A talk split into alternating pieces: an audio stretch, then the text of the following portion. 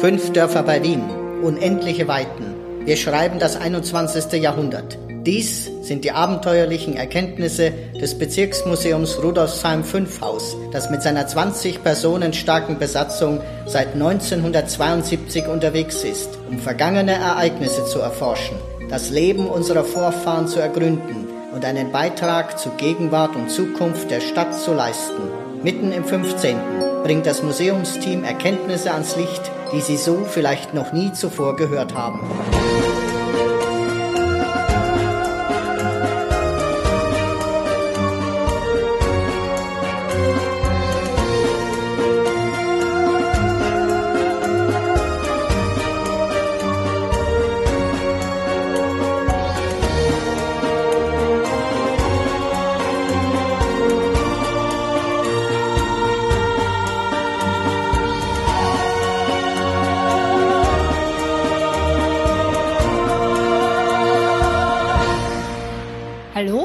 Herzlich willkommen bei 15 Minuten über den 15. Spezial.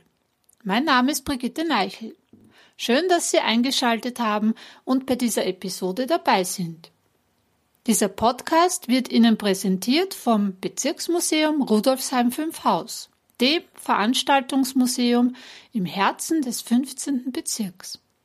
Das Museum bietet Ausstellungen, Veranstaltungen und Events für Erwachsene und Kinder und diesen Podcast. Mehr dazu finden Sie auf www.museum15.at. Sie hören die erste Folge unserer fünfteiligen Miniserie Zeitreise durch Wien Rudolfsheim 5 Haus. Wir bewegen uns bei dieser Reise zwischen Ende des 12. Jahrhunderts bis Mitte des 20. Jahrhunderts. Die Intro- und Outro-Musik wurde speziell für uns komponiert. Und zwar von Nigora Makhmudova. Sound Producer war Ivan Kitt. Die abenteuerliche Stimme gehört Maurizio Giorgi.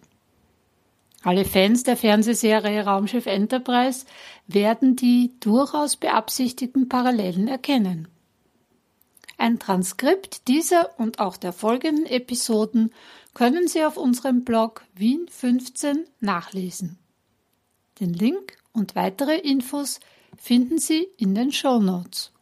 Ich bin nicht allein.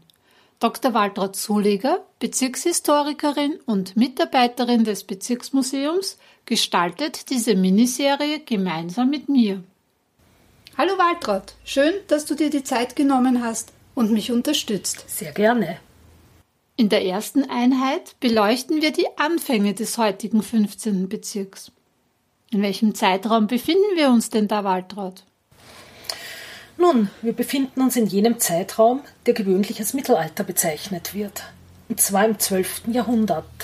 1156 wird die Grenzmark Österreich dem Stammesherzogtum Bayern, dem sie zugehörig ist, abgetrennt. Dabei handelt es sich um einen großen Teil des heutigen Bundeslandes Niederösterreich, das spätere Bundesland Wien und einige wenige Teile des heutigen Bundeslandes Oberösterreich. Nun, sie wird zum eigenen Herzogtum ernannt und ein Jahr nachdem der letzte Markgraf und erste Herzog von Österreich stirbt, das ist 1178, da haben wir dann die erste urkundliche Nennung einer Siedlung auf dem Areal des 15. Bezirks.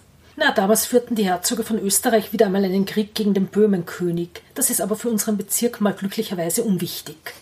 Der Titel der heutigen Folge lautet Die verschwundene Siedlung. Um welche Siedlung handelt es sich da? Meinhardisdorf oder Meinhardsdorf bei Meidling. Es ist in einer Urkunde des Stiftes Kloster Neuburg namentlich genannt. Diese ist aus dem Jahr 1178. Okay, magst du uns etwas mehr über dieses Meinhardisdorf bzw. Meinhardsdorf erzählen? Wo mhm. befand sich diese Siedlung? Wo befand sich dieses Meinhardisdorf? Entscheidend für die Lokalisierung ist der Hinweis auf Meidling. Im Jahr 1232, das ist etwa 50 Jahre nach der Erstnennung, wird dann eine Brücke über den Wienfluss genannt. Diese verbindet ein Meinhardisdorf mit Meidling. Das bedeutet also, Meidhardisdorf muss am Wienfluss gelegen haben. Auf dem einen Ufer war damals Meidling, das heute dort gelegene Gaudensdorf gab es ja damals noch gar nicht. Und wenn beide Siedlungen eine Brücke verbunden hat, dann wird mein Hadisdorf am anderen Ufer gelegen haben.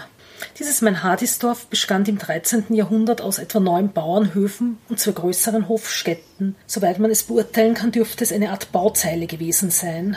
Tja, daraus kann man dann vielleicht eine gewisse Lage eher konstruieren. Man berücksichtigt den damaligen Verlauf des Wienflusses und man kann als Vergleich auch andere Siedlungen, die sich am Wienfluss befanden, hinzuziehen und dann kann man ungefähr davon ausgehen, dass sich mein Hadisdorf wohl etwa im Bereich Pfeifergasse, Storchengasse um die heutige Diefenbachgasse befunden haben dürfte. Ein Problem ist halt, Baureste sind nicht erhalten, bei denen eine relative Konkretisierung der Lage möglich wäre. Wir haben nur urkundliche Belege, dass es eben die Siedlung gegeben hat. Tja, und was die Urkunde betrifft, 1178 wurde sie ausgestellt für das Stiftkloster Neuburg. Ein Udalricus de Falkenstein, Beamter von Herzog Leopold V., der kinderlos ist, hinterlässt sein Gut Mein Hadisdorf Juxter Murlingen, mit Murlingen ist Meidling gemeint, für sein Seelenheim, dem Stiftkloster Neuburg. Er bekommt dafür als Altersversorgung 70 Talente. Soweit der Text der Urkunde nicht gerade prickelnd, aber immerhin wird hier Meinhardsdorf genannt. Ulrich von Falkenstein, wir haben bisher leider noch nichts Konkretes zu ihm entdeckt. Der derzeitige Forschungsstand lässt offen, ob dieser Ulrich aus einer Familie war, die sich nach einer Burg oder einem Ort benannte, oder ob die Benennung vielleicht nur auf seinen Herkunftsort oder auf seinen Wohnsitz verweist. Der Herzog Leopold ist besser zu fassen, es ist der Babenberger Leopold der Tugendhafte oder Tugendreiche, der Name Leopold findet sich ja bei den Babenbergern sehr häufig. Dieser wird gewöhnlich mit der Ordnungszahl 5 belehnt, hin und wieder auch mit der 6. Und bekannt ist er ihnen wohl wegen dem Lösegeldkup um Richard Löwenherz. Und früher, das ist für unseren Bezirk nicht uninteressant, war auch wegen seiner Teilnahme am dritten Kreuzzug bekannt. Er war Teilnehmer der Schlacht von Akkon. Und diese Schlacht haben wir ja eine Erinnerung im Nibelungenviertel, den Akkonplatz. Mhm. Der Titel dieser Folge ist ja die verschwundene Siedlung. Was ist da passiert? Ich nehme an, es hat etwas mit Kampf und Krieg zu tun. Tja, 1529 im Herbst haben wir die erste Wiener Türkenbelagerung. Bei der Verteidigung, obwohl sie nur kurz war, wurden sämtliche Siedlungen außerhalb der damaligen Stadt Wien, also außerhalb des ersten Bezirks, zerstört. Teils waren es die Osmanen und teils waren es die Verteidiger. Man wird davon ausgehen, dass mein Hadisdorf, das danach nicht mehr genannt wird, zu jenen Siedlungen gehört, die spätestens zu diesem Zeitpunkt zerstört und nicht mehr aufgebaut wurden. Allerdings die letzte Nennung haben wir im Jahr 1404, daher ist ein früherer Zeitpunkt ebenfalls möglich. Und darf man nicht übersehen, dass das 15. Jahrhundert für das Herzogtum Österreich und die Stadt Wien eine ziemlich schwere Zeit war. Interne Kriege innerhalb der Dynastie der Habsburger, die damals die Herrschaft ausübte, die Hussitenkriege, die vor allem verheerende Auswirkungen im heutigen Waldviertel und Weinviertel hatten, der erste große Bruderzwist von Habsburg um 1462 und dann die Kriege des Ungarnkönig Matthias Corvinus 1485. Da war das wieder vorbei, wurde die Stadt Wien nach einer mehrjährigen, sehr harten Belagerung eingenommen. Sie gab erst auf und handelte mit Matthias Corvinus die Kapitulation aus, nachdem er sämtliche Versorgungswege abgeschnitten hatte. Es ist gut vorstellbar, dass die Siedlung Menhadisdorf während dieser Belagerung endgültig zerstört wurde. Denn eines darf auch nicht übersehen werden, immerhin, es sind zwei Hofstätten erwähnt, eine um 1310 erstmals und diese ist 1513 noch belegt als Eigentum vom Stift Heiligenkreuz. Sie dürfte mit relativer Wahrscheinlichkeit erst bei der ersten Türkenbelagerung zerstört worden sein. Und dass sie doch relativ lange bestanden hat, könnte ein Hinweis sein, dass auch eben die Zerstörung von Menhadisdorf erst in der zweiten Hälfte des 15. Jahrhunderts war. Allerdings eine letzte Lösung dürfen wir auch nicht ausschließen. Der Ort lag am Wienfluss. Der Wienfluss war damals ein ziemlich wilder Fluss, Überschwemmungen häufig. Es wäre also auch möglich, dass die Siedlung vernichtet wurde und in der Folge nicht aufgebaut. Wobei man sich vorstellen könnte, dass die Lage eben gerade der Ort hier eine Rolle spielte. Was erinnert uns denn heute noch an diesen ersten Ort auf dem Gebiet des heutigen 15. Bezirks? Nun, erhalten geblieben ist eine Erinnerung an den Namen Meinhardsdorf oder Meinhardisdorf. Und Ende des 19. Jahrhunderts wurde da eine Gasse im heutigen Bezirk benannt, die Meinhardsdorfer Gasse. Allerdings die befindet sich beim Henriettenplatz in einem ganz anderen Teil. Wie ging es denn nun weiter mit der Gegend, wo später Rudolfsheim 5000 entstehen sollte? Damals ja noch Teil von Niederösterreich. Tja, wie es im Herzogtum Österreich weiterging, der Begriff Niederösterreich ist ziemlich irreführend. Das Wort gab es damals bereits, aber es bedeutet etwas ganz anderes. Sagen wir es so, durch den großen Bruderzwist der Habsburger im 15. Jahrhundert und die Eroberungskriege des Matthias Corvinus bildete sich dann in der zweiten Hälfte des 15. Jahrhunderts aus dem Herzogtum Österreich die zwei Teilherzogtümer Ob der Enns und Unter der Enns. Daraus wurden ja später die Bundesländer Ober- und Niederösterreich. Für die Geschichte des 15. Bezirks könnte die erste Wiener Türkenbelagerung als Ende des Mittelalters gesehen werden. Die Jahre danach bis zur zweiten Wiener Türkenbelagerung im Jahr 1683 dürften dann als das dunkle Zeitalter des Bezirks gesehen werden. Die Zeit war geprägt Kriege der Habsburger, es ging um die Herrschaft im Königreich Ungarn, Kriege gegen das Osmanische Reich, Reformation gegen Reformation, beides auch noch ein Machtkampf zwischen Landesfürst, Adel und Städte, der niederösterreichische Bauernkrieg im 16. Jahrhundert, eine Folge wirtschaftlichen Niedergangs und schließlich der Dreißigjährige Krieg, wo in Niederösterreich vor allem schwedische Heere ihr Unwesen getrieben haben. Die Stadt Wien verlor dann im 16. Jahrhundert auch noch ihre privilegierte Stellung als ziemlich bedeutende landesfürstliche Stadt, aber in der Folge des Dreißigjährigen Krieges war sie letztlich Zentrum des Habsburger Reiches und Sitz des Kaisers geworden. Vor diesem Hintergrund muss man leider anmerken, dass Siedlungen auf dem Areal des späteren 15. Bezirks für diese Zeit nicht erhalten oder urkundlich genannt sind.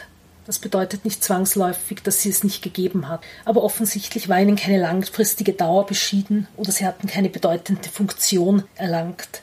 Bis ins 17. Jahrhundert finden wir eigentlich nur Flurnamen wie auf der Schmelz, in den hangenden Lüsten etc. Das deutet darauf hin, das Gebiet dürfte landwirtschaftlich genutzt worden sein.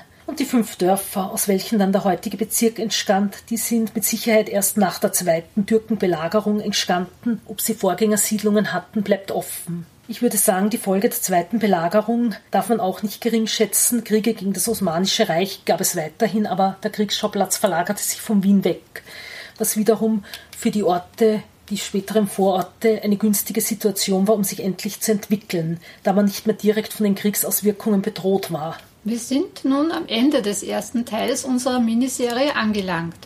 Liebe Waltraud, vielen Dank für deine Ausführungen. Tja, ich hoffe, dass unsere Zuhörerinnen und Zuhörer einiges aus dem Gehörten mitnehmen konnten.